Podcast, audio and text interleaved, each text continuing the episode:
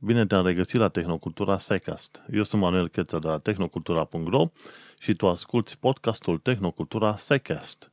În podcastul acesta tu asculti câteva lucruri interesante din lumea științei, câteva știri, alte lucruri explicate din lumea științei și, bineînțeles, câte ceva din lumea tehnologiei. Astăzi vom afla câte ceva despre misiunile NASA pe Marte, de fapt ultimele câteva decenii în care NASA a tot trimis misiuni pe Marte. Aflăm puțintel despre rezistența la antibiotice și despre sistemul poperian de demarcație când este vorba de crearea unor teorii științifice. Ca de fiecare dată, nu uita să vizitezi tehnocultura.ro ca să vezi show notes, unde am mai multe detalii și linkurile către subiectele despre care discut de fiecare dată. Acesta este episodul numărul 37 deja, dacă stau să mă uit bine, episod care a fost înregistrat marți, în data de 27 iunie 2017, în Londra, Marea Britanie. Și dacă e să fiu foarte exact, la ora 10:36 PM. Subiectele zilei sunt NASA pe Marte, rezistența la antibiotice și sistemul poperian de demarcație. Înainte de orice, vreau să mulțumesc partenerului EasyHost pentru găzduirea tehnocultura.ro. EasyHost, pe care îl găsești pe ro.easyhost.com, este o companie de găzduire de website-uri și nu numai. Acolo mai găsești și găzduire pentru e-commerce, ai găzduire WordPress și ai și e-mail și Office 365. Nu uita să vizitezi roeasyhost.com. Le mulțumesc pentru susținerea proiectului tehnocultura.ro. Haideți să intrăm în primul subiect al zilei. Chiar am pus un film în show notes și primul subiect sună cam așa. 20 de ani de zile de când NASA explorează planeta Marte de la fața locului. Bineînțeles, filmul de față vorbește despre ultimii 20 de ani de zile de explorare, nu faptul că timpul total de explorare al planetei Marte, făcut de acest timp total, nu este de numai 20 de ani de zile, ci de fapt NASA a analizat planeta Marte încă din anii 60. Încă din 1964, mi se pare, când a trimis Mariner 1, mi se pare, sonda care a trebuit să analizeze puțin planeta Marte. Gândește-te, 1964. Practic, NASA are mai bine de 50 de ani de zile de când studiază această planetă. Nu este de ieri de astăzi. Tocmai succesul pe care l-a avut de-a lungul decenilor în studierea planetei Marte a dus la susținerea proiectului indian care au trimis la rândul lor o sondă către planeta Marte. Indienii se lăudau că cu numai 70 de milioane de dolari au reușit să trimită o sondă pe Marte, însă mai mult sau mai puțin au cam ignorat faptul că, de fapt, sprijinul tehnic, informațional și ce mai vrei tu să spui a venit din partea NASA.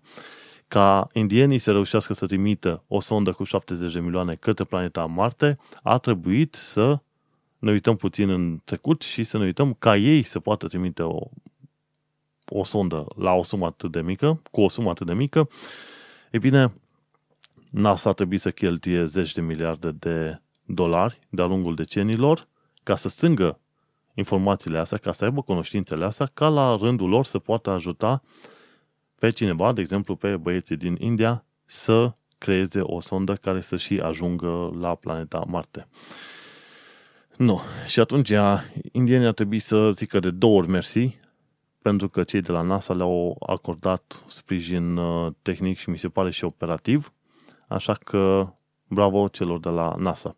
Bineînțeles, dacă e să stai să te gândești la NASA, ei au și un fel de birou de transmitere a tehnologiei din curtea lor, ca să zic, către populația largă. Mergem mai departe. În filmul ăsta, NASA pe Marte, 20 de ani de zile de explorare, 24/7, vedem că, de exemplu, în 1997, de fapt în 1996, Mars Pathfinder a ajuns pe planeta Marte și este vorba de un lander.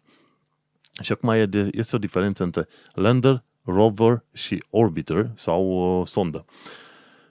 Un lander practic este o platformă care aterizează într-un anumit loc și stă pe locul respectiv. Nu se poate mișca dintr-un loc în altul. În schimb, un rover este un roboțel care se mișcă, precum Curiosity, dintr-o parte în alta. Un orbiter este, de fapt, un satelit. Practic un satelit în jurul planetei Marte. Dacă ne ducem înapoi în istoria, chiar am pus un link către pagina de Wikipedia, care listează tot felul de misiuni care au fost făcute către Marte. Uite că zice că în 64 Mariner 3, de fapt, nu era Mariner 1, e Mariner 3, s-a dus către planeta Marte. Și a fost un fel de flyby. Și de fapt trebuia să se ducă și nu prea i-a reușit pentru că a fost o problemă la lansare. În schimb, pe 28 noiembrie 64 a avut loc o lansare cu succes a Mariner 4 și practic Mariner 4 a făcut un flyby, a trecut prin zona Marte, a făcut niște poze și pe aia a plecat mai departe. Și uite, din 64 și până acum sunt atâtea decenii în care au fost tot felul de landere, rovere, unele au avut succes, unele n-au avut succes, până când ajungem la, de exemplu, la Viking 1 și Viking 2, misiunile din 75, care au avut și orbiter și lander, și care toate au fost un succes. Când am lucrat pe YouTube la episodul despre culoarea albastră a cerului, am reușit la un moment dat să găsesc o poză făcută de către landerul Viking 2. Și era vorba cu cerul de pe planeta Marte, făcută poza respectivă în 1975. Într-un mod interesant, în momentul respectiv nu erau furtuni din asta de nisip. Și pentru că nu erau furtuni din asta de nisip, landerul a reușit să facă poză și a făcut o poză foarte interesantă care îți arată un cer albastru pe planeta Marte. Și dacă este să ne uităm din punct de vedere fizic, dacă nu ai de-a face cu niște particule în atmosferă, în genere, pe oricare dintre planetele din sistemul solar, cerul va fi albastru. Dacă ai tot felul de impurități, atunci cerul va avea diferite culori. Și cerul va fi albastru pentru că ai de-a face cu o difuzie Rayleigh care nu spune nimic altceva decât faptul că lumina albastră din lumina venită de la soare va ajunge să fie dispersată de către moleculele de gaz din atmosfera oricărei planete și tocmai de aceea, în mod normal, dacă n-ar fi, să zicem, furtuni de praf de nisip pe planeta Marte, noi am vedea, de fapt, un cer albastru. Mergem mai departe. Viking 2 ne-a arătat, într-adevăr, că Marte poate avea și cer albastru. Și asta a fost în 1975. A mai fost o serie de misiuni. Filmul care vorbește despre ultimii 20 de ani de zile, adică din 1996 încoace, ne listează, de exemplu, Mars Pathfinder, care a fost un lander, a fost o misiune de succes. După aia am mai avut misiunea Sojourner, care a fost o misiune de succes. După aia a fost Mars Climate Orbiter, n-a avut succes. Și au fost mai multe care au fost lansate și în 98 și în 99, dar care n-au avut succes pentru că fie n-au putut fi lansate cum trebuie, fie navele respective au eșuat. Dar hai să mergem pe chestiunile care ne interesează mult, de exemplu, misiunile care au reușit. Mars Odyssey 2001 este un orbiter care este și acum operațional. Mars Express, lansat în 2003, e al ESA, dar e și el operațional. Bine, trecem la secțiunile numai legate de NASA. Spirit, care este un rover, a fost un succes. După aia Opportunity, lansat în 2003, tot un rover, este operațional și la ora asta. După aia mai avem Mars Reconnaissance Orbiter, este MRO, este un orbiter care este operațional și acum. Phoenix e un lander care a fost lansat în 2007 și a fost o misiune de succes. După aia ne mai uităm, a fost misiunea Dawn, după aia mai sunt Curiosity, de exemplu, cel mai celebru rover din toate este Curiosity, lansat pe 26 noiembrie 2011. Și este și la ora asta operațional. Normal, în mod normal, Curiosity ar fi trebuit să se închidă după 2-3 ani de zile, și misiunea lui ar trebui să se închidă, să zicem, chiar și acum, în următorii câțiva ani de zile. Însă, bateriile pe care le are, care sunt de fapt pe bază de plutoniu, ar putea să-l mai țină în funcțiune până prin 2025. După aia mai avem alte misiuni care sunt operaționale și trimite, lansate în 2013, sunt Mars Orbiter Mission și pe aia este MAVEN, ambele sunt orbiteri. Și pe aia mai avem ceva trimis în 2016, numite ExoMars Tracecast Orbiter, dar de fapt stai, ăla nu e de la NASA. Deci ultimul trimis de NASA a fost MAVEN. MAVEN care este orbiter și este chiar operațional. În tot felul de situații din astea de lansare de rovere sau landere, atât de bine au fost făcute, cele care au reușit să ajungă pe Marte totuși, încât au reușit să fie operaționale și după perioada de expirare. În genere le trimit pentru un număr de câțiva ani de zile, 2-3 ani, hai 5, și totuși aparatele respective reușesc să funcționeze mult mai mult de atât. La linkul pe care l-am pus cu lista de misiuni către Marte vei vedea și o hartă cu locațiile unde se află diferite landere și rovere pe planeta Marte în momentul de față. Și pe harta aia vedem un 2, 3, 4, 5, 6, 12, 13, 14, 14 puncte diferite. Și dacă este să stăm, să ne uităm, planeta Marte este de fapt singura planetă din sistemul solar locuită de către roboți în momentul de față. Și adevărul că sunt mai mulți sateliți în jurul planetei Marte, sateliți artificiali, zic, care țin de NASA, de ESA și de Rusia.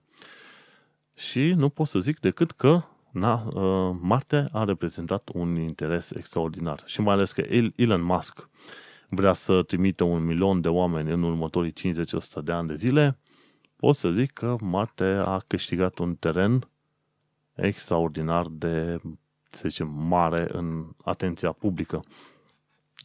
Așadar, felicitări, când pierd și eu cuvintele, felicitări celor de la NASA pentru ultimii 20 de ani de misiuni de succes. Bineînțeles, au fost și eșecuri, dar hai să fim serioși. Și felicitări, de exemplu, pentru Curiosity. Curiosity mi se pare că și are un Twitter handle. Hai să mă uit. Curiosity Twitter. Da, Curiosity Rover și are Twitter-ul. Pe Twitter poți să urmărești ce zice Curiosity la @MarsCuriosity. Și de obicei acolo se ocupă cineva de contul de Twitter, unde trimite tot felul de informații foarte interesante legate de ceea ce reușește să descopere roverul Curiosity pe planeta Marte și alte chestii legate de NASA sau NASA JPL. Cum am zis, felicitări din nou pentru misiunile astea incredibile. Sincer să zic, cu toată determinarea lui Elon Musk și cu toți banii care îi pune, cu toate miliardele pe care le pune pe masă, nu mă ajunge într-o misiune, cum să zic, cu sens unic către planeta Marte. Sunt totuși niște oameni care s-au înscris la un moment dat într-un program din ăsta în care ar spune că te duci pe planeta Marte și vei rămâne, vei muri acolo și așa mai departe. Mă interesează știința, mă interesează astronomia, astronautica și ce vrei tu mai mult, dar cred că mă interesează mai mult să trăiesc. Și atunci prefer să mă duc pe Marte numai în momentul în care știu că mă și pot întoarce pe Pământ. Să nu uităm că gravitația este mai mică pe Marte, viața este destul de urâtă și ar fi interesantă doar dacă te duci în vizită. Că atunci când, de exemplu, vrei să te duci în Maroc sau Algeria să vezi dunele de nisip, să vezi, sau dacă nu, să te duci să vezi Sahara. Ce minunat pare Sahara atunci când ai un bidon de apă în buzunar și încă o canistră de 10 litri de apă chiar în mașină. Dar, în schimb, dacă ar trebui să trăiești în permanență acolo, să lupți pentru supraviețuire, nu ți-a mai părea atât de interesant. Ai fugit înapoi la civilizație, unde te duci la toaletă sau la baie sau la ghiuvetă și găsești apă din abundență. Tocmai din același motiv, Marte pare interesant, mă ajunge acolo ca proof of concept, dar mai mult de atât, nu. Pe mine nu mă miști. Sorry, Elon Musk, dar dacă vrei te poți duce tu, eu nu. Mergem mai departe la al doilea subiect al zilei și anume Vorbim despre faptul că s-a găsit sursa rezistenței la antibiotice a bacteriilor periculoase din spitale. Cei de la Science Alert au scris un articol destul de cuprinzător, ca să zic așa, care explică foarte bine care este mecanismul prin care anumite bacterii câștigă, să zicem, rezistență la antibiotice, ce fel de antibiotice folosim și, bineînțeles, cam ce măsuri se folosesc. Și ei vorbesc despre studiul făcut la Novo Nordisk Foundation Center of Biosustainability. De fapt, e centrul de biosustenabilitate al fundației Novo Nordisk din Danemarca. Și mi se pare că liderul studiului este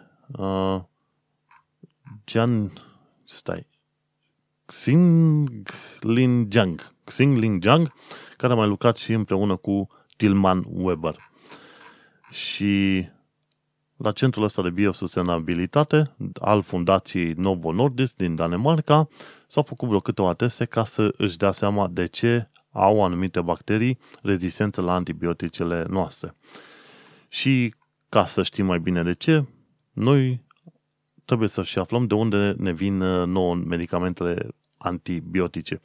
Practic, antibioticele sunt niște substanțe chimice care atacă peretele celular al bacteriilor și, practic, blochează bacteriile respective în dezvoltarea lor.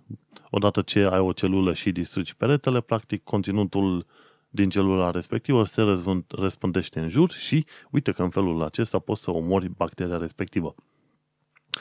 Bun, și antibioticele noastre, se pare că vreo 75% din antibioticele noastre vin sau sunt create cu ajutorul unor bacterii numite actinobacteria. Și aceste actinobacteria se pare că sunt un tip numit gram-pozitiv sau bacterii gram-pozitive. În genere, există o clasificare interesată în funcție de ce culoare are o bacterie dacă îi pui o anumită substanță, dacă o pui într-o anumită substanță. Și bacteriile gram-pozitive se colorează mov, din ce am înțeles eu, și aceste bacterii gram-pozitive sunt, de fapt, bacterii care ne au... Da, uite, se colorează mov, iar cele gram-negative se colorează în roz.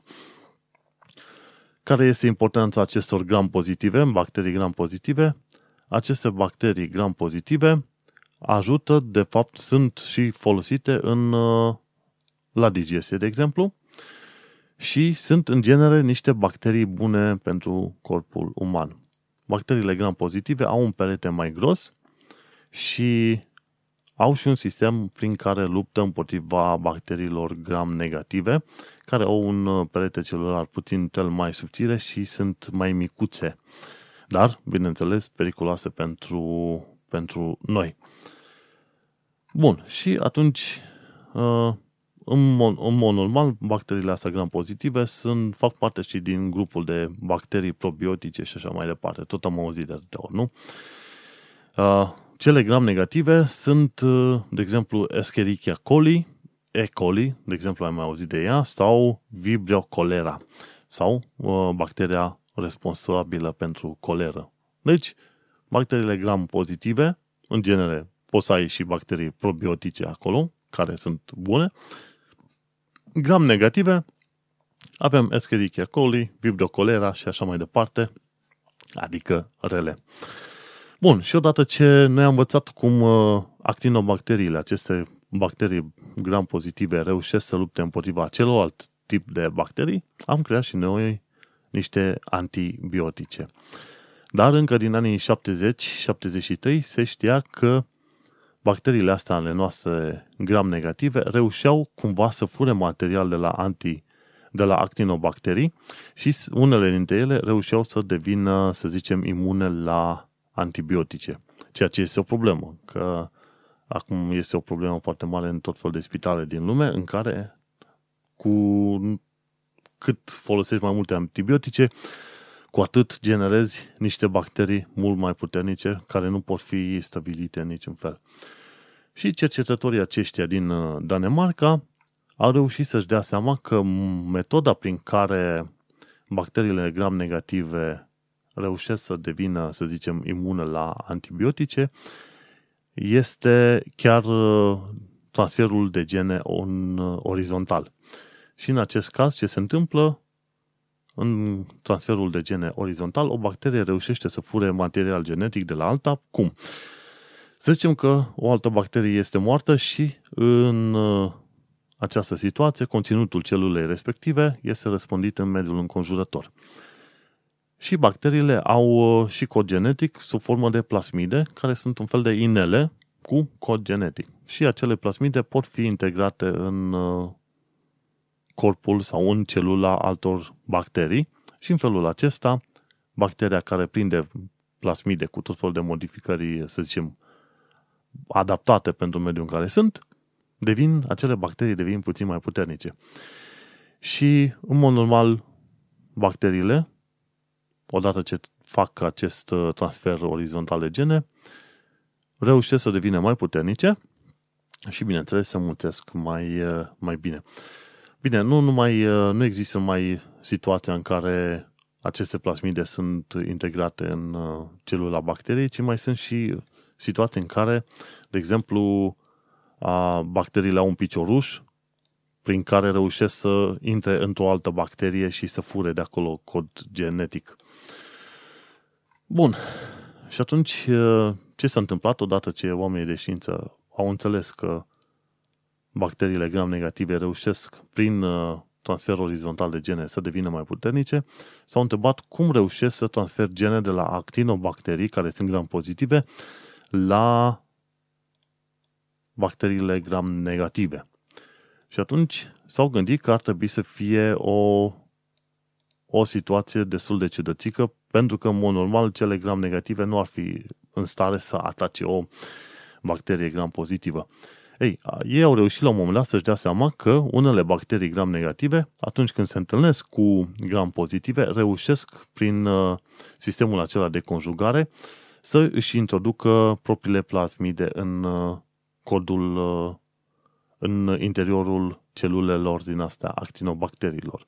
Și odată ce au introdus propriile lor plasmide în celulele actinobacteriilor, acele plasmide reușesc să preia o parte din codul genetic din actinobacterii. Când acele actinobacterii mor, conținutul din celulele respective se răspândește în mediul înconjurător și o altă celulă gram-negativă prinde acele plasmide modificate și în modul acesta bacteriile gram-negative reușesc să dobândească o imunitate la antibiotice.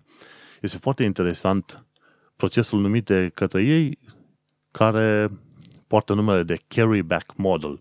E ca și cum mai lua un plic, îl pui pe sub ușa cuiva, atunci proprietarul casei îți lasă scrisoarea în plicul respectiv și după ce casa se dărâmă, tu reușești să te duci să iei plicul cu scrisoarea înăuntru. Și cam asta este și metoda. Cercetătorul Tilman Weber spune că noi nu putem opri acest transfer de gene, dar dacă știm ce gene reușesc să fie transferate și conferă această rezistență la antibiotice, atunci putem personaliza tratamentul antibiotic, ceea ce este foarte bine. Bineînțeles, gândește-te că noi vom vedea un tratament abia în 3 până la 5 ani sau dacă nu chiar în 10 ani de zile de acum încolo, pentru că trebuie să treacă printr-un proces destul de riguros de testare a medicamentelor. Dar ideea este că suntem pe drumul cel bun și vom reuși să avem niște antibiotice ceva mai efective în viitorul apropiat.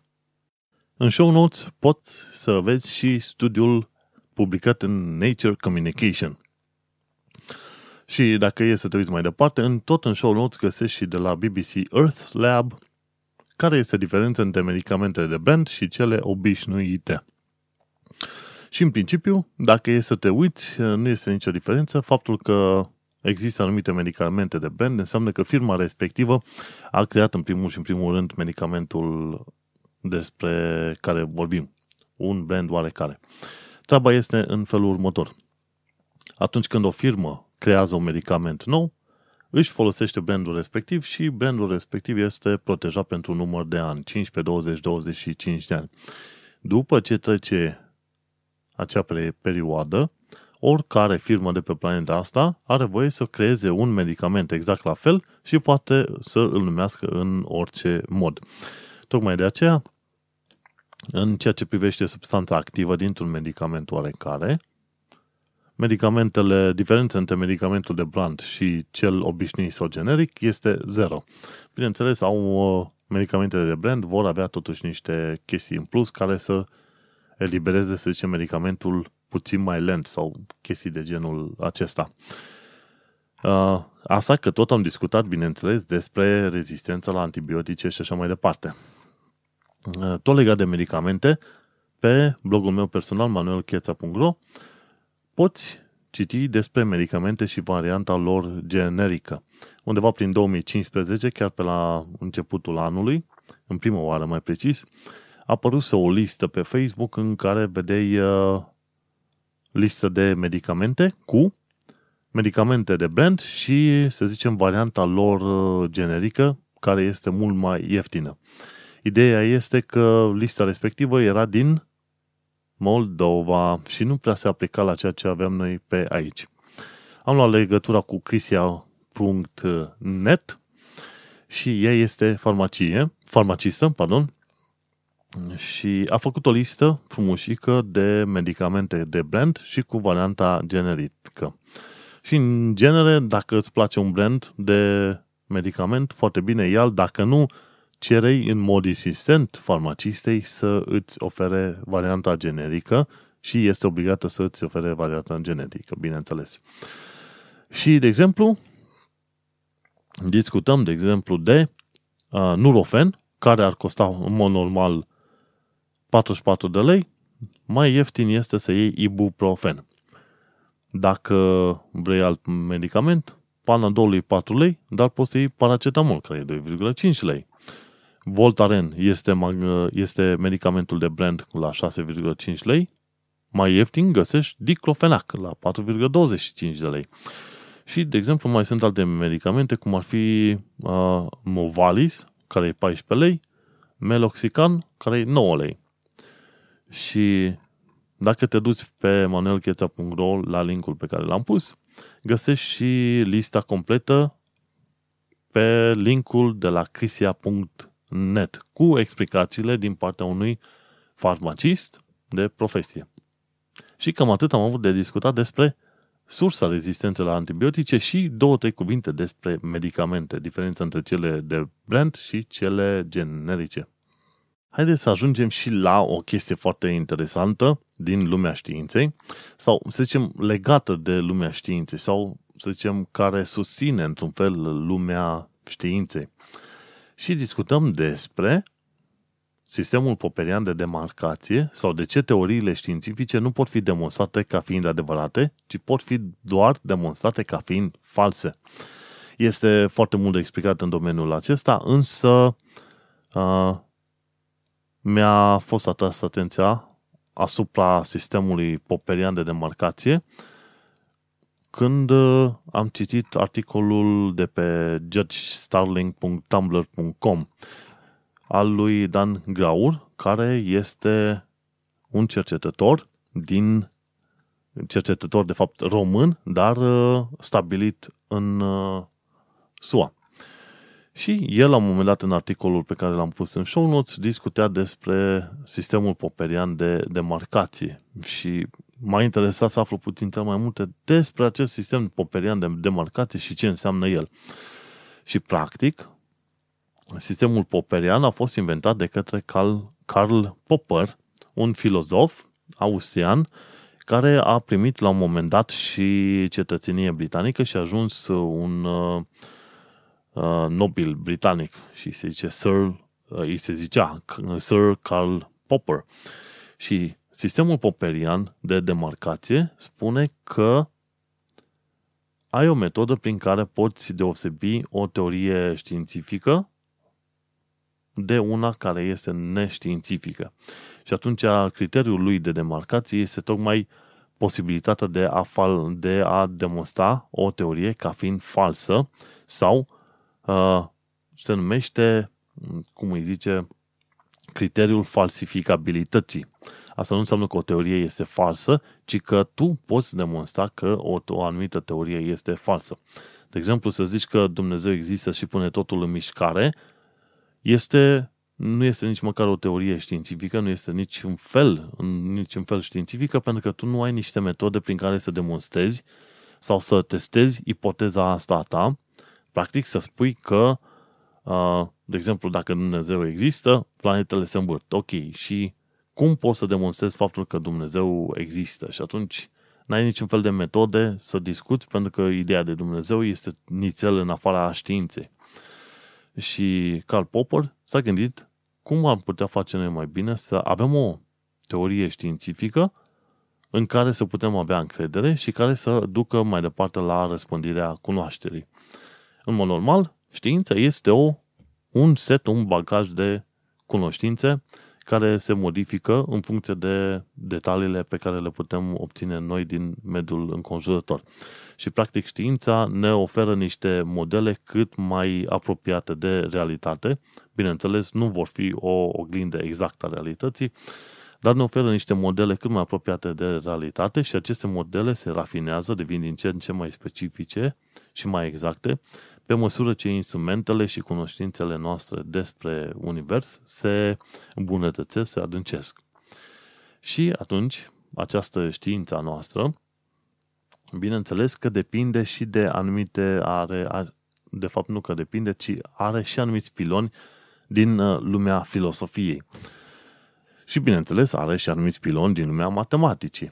Cum poți să explici foarte bine o serie de principii științifice, dacă nu prin matematică? Matematica nu este totul în lumea științei, însă matematica este o metodă prin care poți să prezinți niște legi, niște principii care se repetă și care pot fi verificate prin experiment și matematica te ajută să prezinți anumite legi într-un mod foarte concis. Bun. Și avem matematică, avem știință și avem ca pilon de susținere a științei anumite concepte filosofice. Și există, mi se pare, The Tale of the Rational, o carte scrisă de un filosof care spune că există o ceartă foarte mare între filosofi și oamenii, cercetătorii din lumea fizicii. Știi că cercetătorii din lumea fizicii nu prea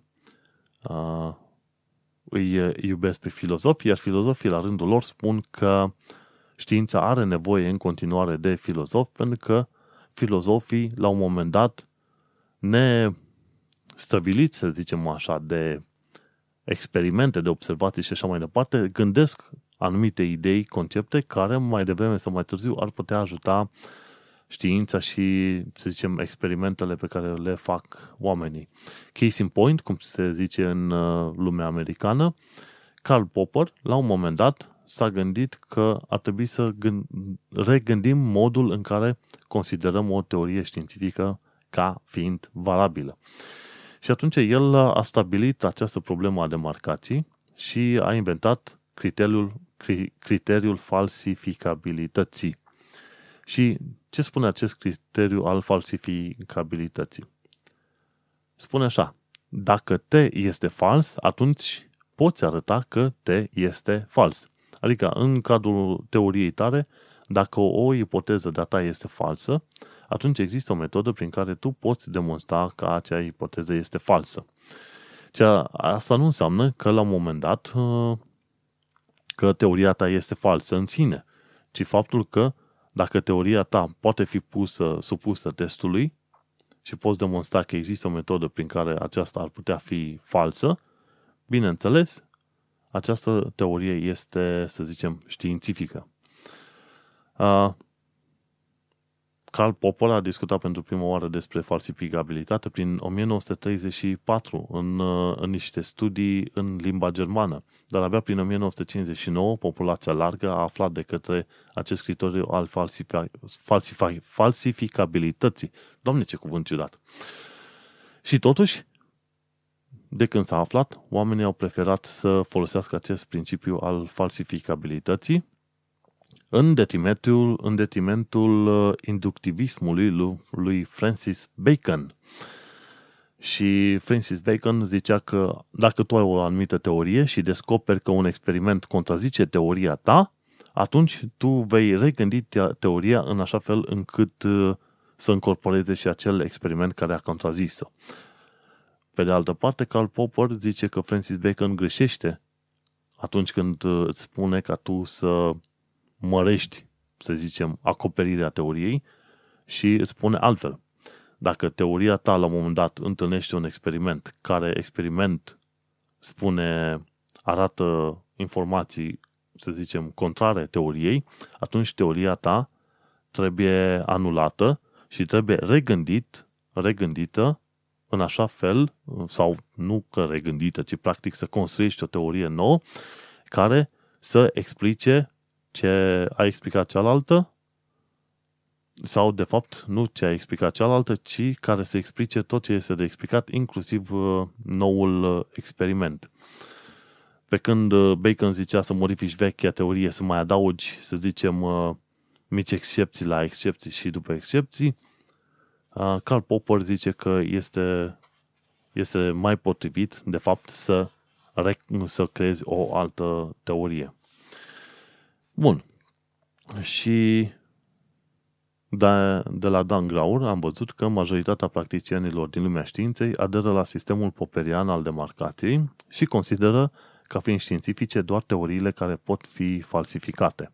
Ceea ce este un lucru foarte bun. Bineînțeles, articolul în care discuta despre sistemul popperian era legat de o femeie care a reușit să salveze genetica populațiilor. Au fost anumite experimente care spuneau la un moment dat că genetica populațiilor este pusă cumva sub semnul întrebării. Și Diane Dickel la un moment dat s-a uitat la anumite experimente și a spus nu, uite-te că de fapt voi n-ați făcut bine anumite lucruri. Bun, și atunci când am aflat de sistemul ăsta popperian al demarcațiilor, am vrut să aflu puțin mai multe despre el și despre Karl Popper. Și, bineînțeles, am ales ca subiect de discuție acesta, plus că mai putem discuta puțin și despre alte principii filosofice legate de lumea științei. De exemplu, mi se pare că am mai discutat la un moment dat despre faptul că în lumea științei mai avem și alte principii filozofice. Unul dintre ele este naturalismul. Faptul că tu trebuie să te uiți la natura, mediul înconjurător, ca să strângi informații în baza cărora tu să-ți construiești teoriile. După aia, un alt principiu este reducționismul. Practic, o teorie bună este o teorie care reușește să explice în cele mai puține cuvinte sau cu cele mai puține detalii cât mai multe lucruri din mediul înconjurător. Pe lângă acestea, mai ai, bineînțeles, și teoria sau conceptul realismului. Practic, universul sau orice lucru din jurul tău își continuă existența și procesele și așa mai departe, chiar dacă tu nu ești acolo să le observi așa cum se întâmplă ele. Și bineînțeles, mai avem un punct foarte important, un alt concept filozofic foarte important și e vorba despre materialism.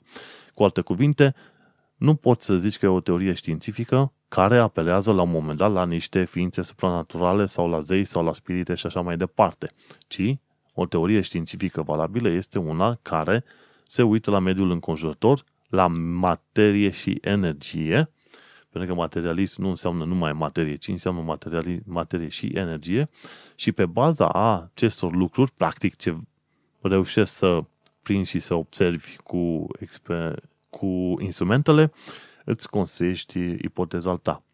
Și uite cum știința se îmbină foarte bine și cu matematica și cu filozofia pentru a crea o cunoaștere mai bine a mediului înconjurător.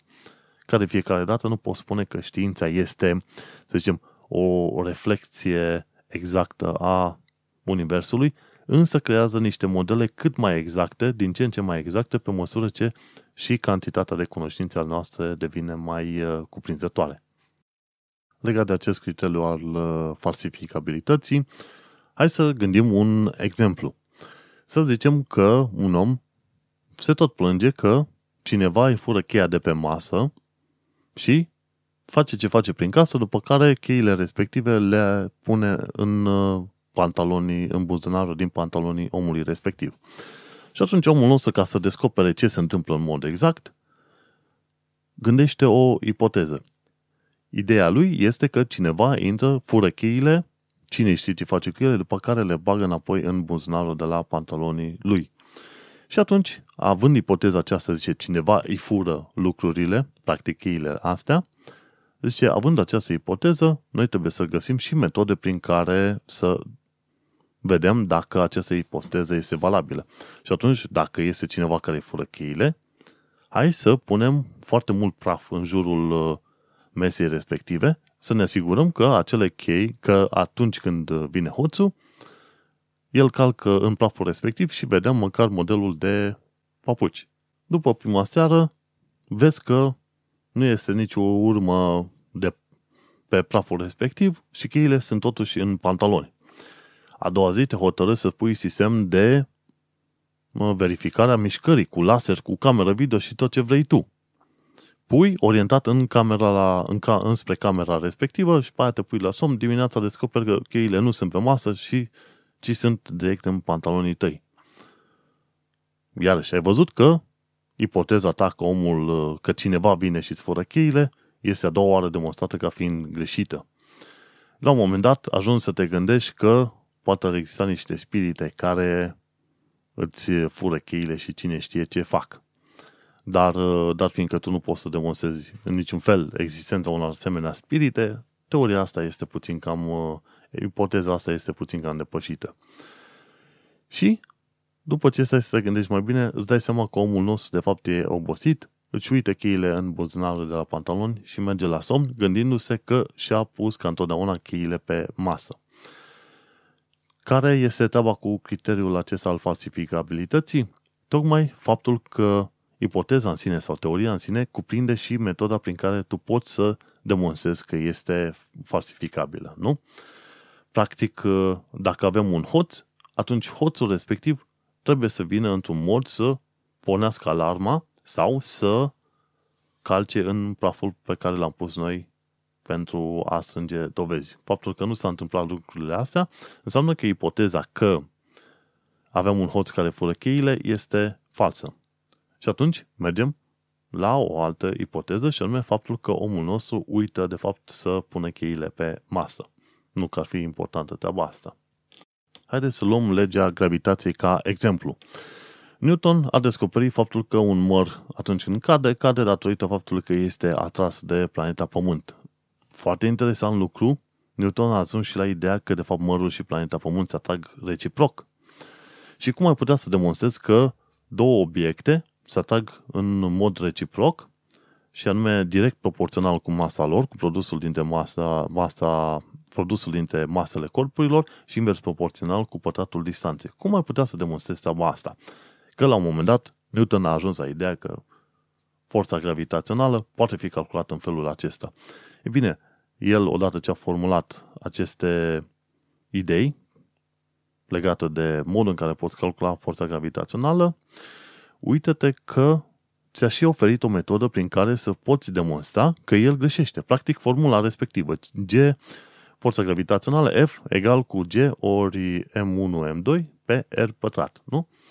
Bun, și odată ce Newton ți-a pus asta în brațe, tu poți să faci anumite teste prin care să demonstrezi că, într-adevăr, el a avut dreptate sau că nu a avut dreptate. Dacă nu a avut dreptate, înseamnă că ideea lui că gravitația se datorează apare în urma interacției dintre două corpuri de masă, masele M1 și M2, și este direct proporțională cu produsul maselor și invers proporțională cu pătratul distanțelor, ei bine, poți demonstra făcând niște teste dacă este adevărat sau nu.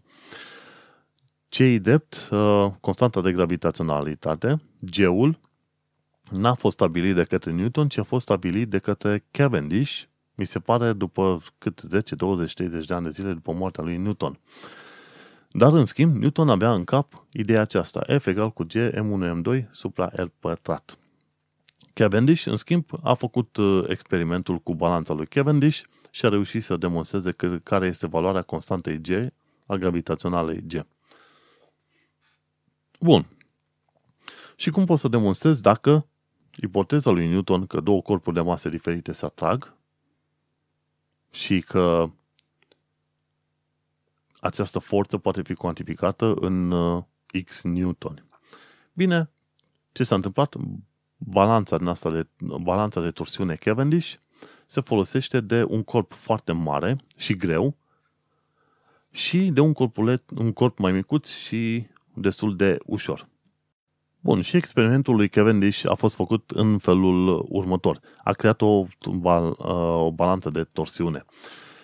Și, practic, ce aveai? Aveai un lemn, o bară de lemn, să zicem așa, lungă de 1,8 metri, suspendată la mijloc de un fir, iar la capete avea două sfere de plumb de 0,73 de kilograme, cu diametru de 5 cm.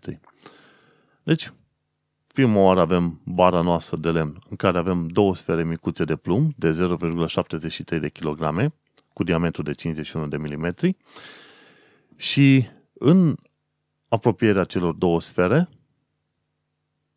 mecanismul nostru avea două mingi foarte mari de plumb, fiecare în această sferă de plumb măsurând 158 de kilograme și având un diametru de 30 de centimetri.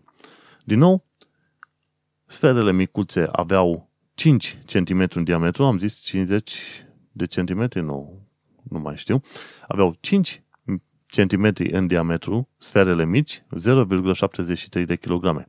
Sferele mari, puse în apropierea sferelor mici, suspendate și acelea, sferele mari aveau 30 de cm în diametru și fiecare măsura 158 de kilograme. Atunci când sferele astea micuțe sunt puse în apropierea sferelor mari, cam la o distanță de 23 de centimetri, sferele micuțe încep să fie atrase de către sferele mari. Și dat fiind că bara noastră de lemn este suspendată de un fir, atracția asta poate să fie măsurată prin faptul că bara noastră începe să se rotească puțin.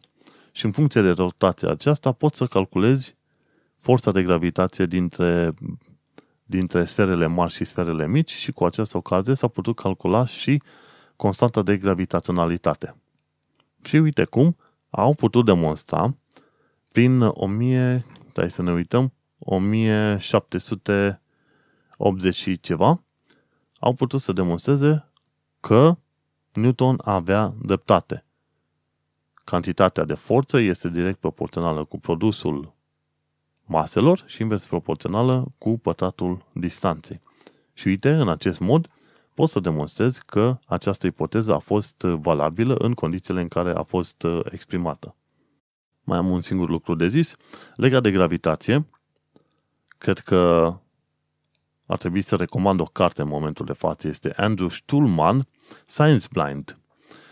Și este vorba de faptul că noi, când suntem mici copii, ne construim anumite teorii intuitive legate de modul în care funcționează universul din jurul nostru și rămânem cu acele teorii intuitive inclusiv când ajungem adulți.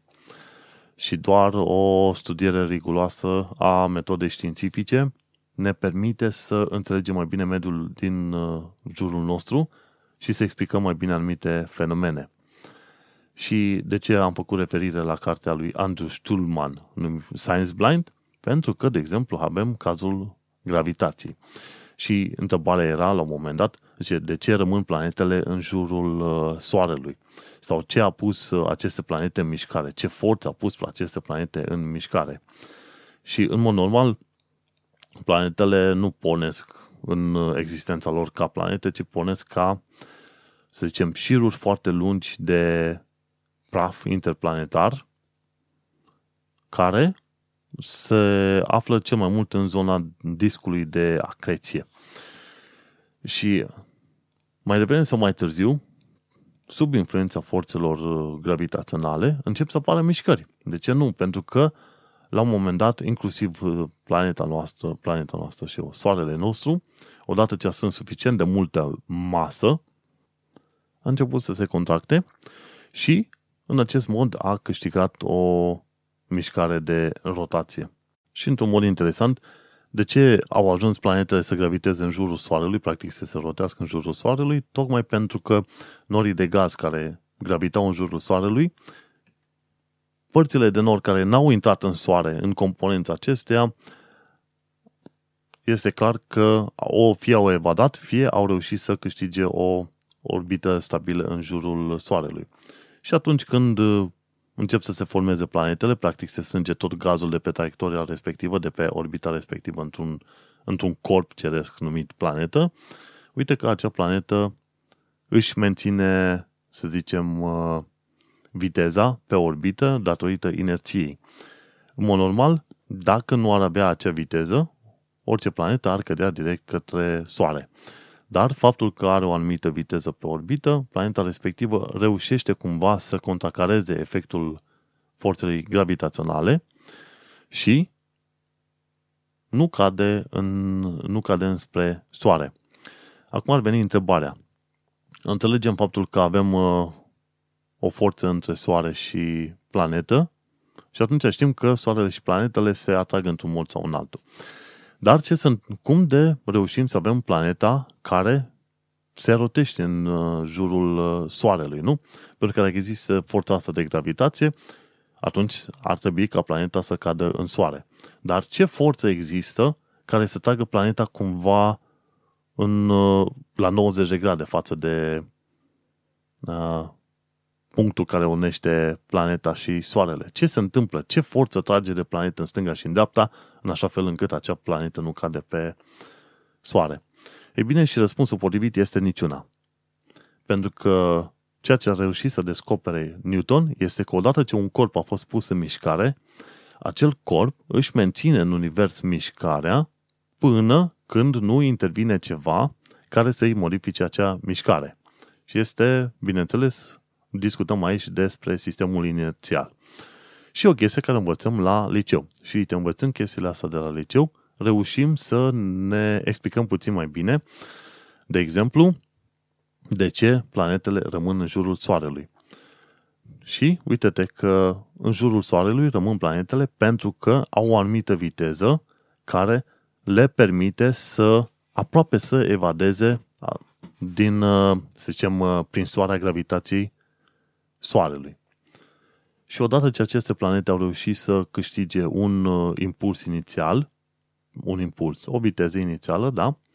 Acea viteză se menține atâta timp cât nu există cineva să vină să-i oprească. Practic, planeta noastră, ca să se oprească din rotirea ei în jurul Soarelui, ar trebui să întâlnească în orbită ceva foarte puternic care ar trebui să o oprească.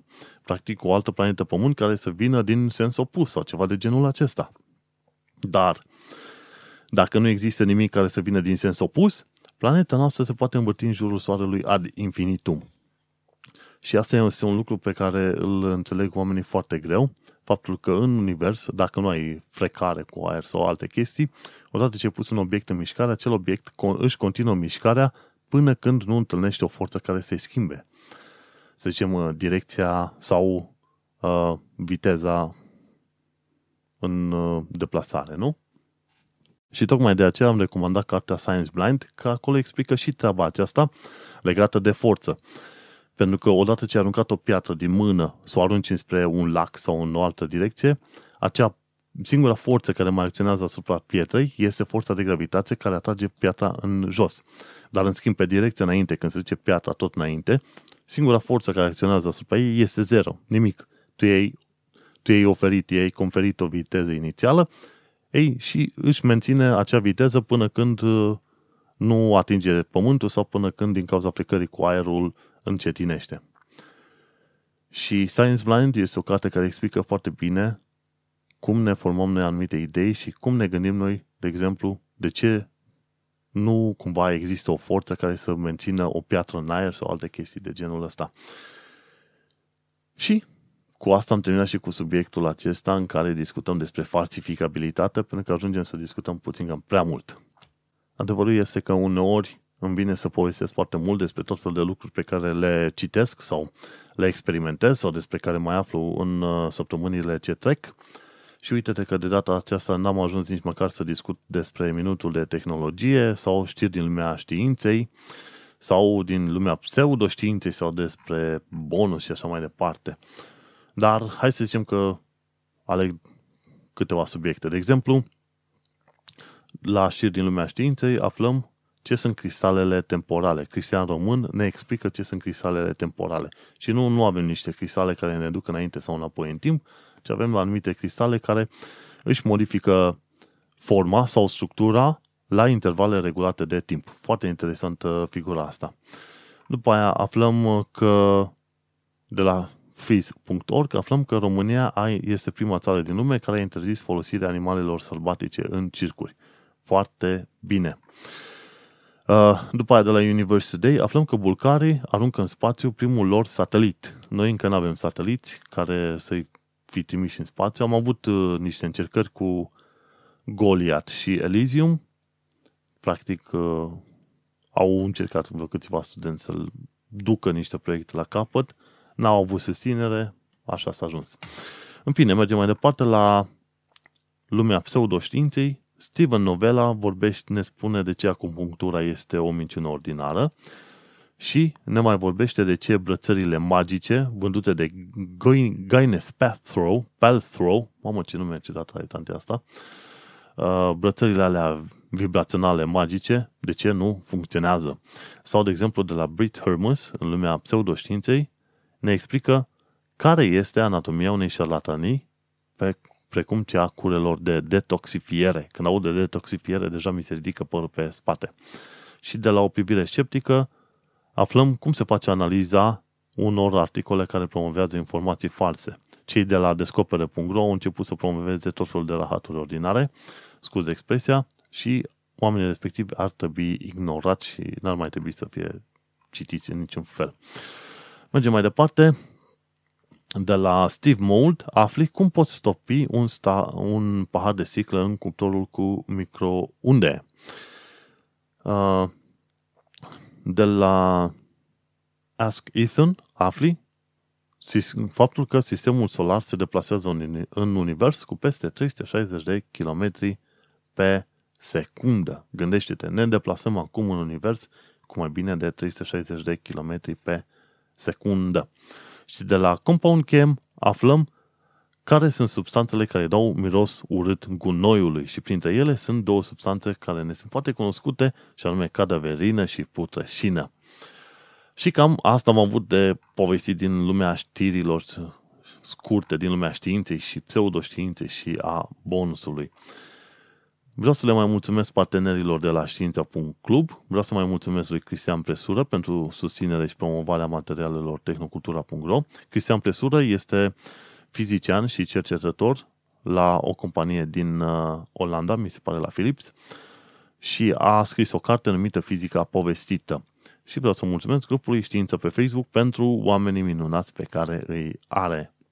Și iată ne ajungi la finalul episodului 37, unde am discutat despre NASA, ce a făcut în ultimii 20 de ani de zile, despre rezistență la antibiotice și despre sistemul popperian de demarcație.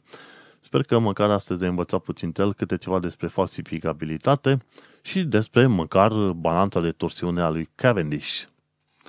Ne auzim pe data viitoare. Eu sunt Manuel Căță de la tehnocultura.ro și tu ai ascultat podcastul Technocultura Secest. Baftă!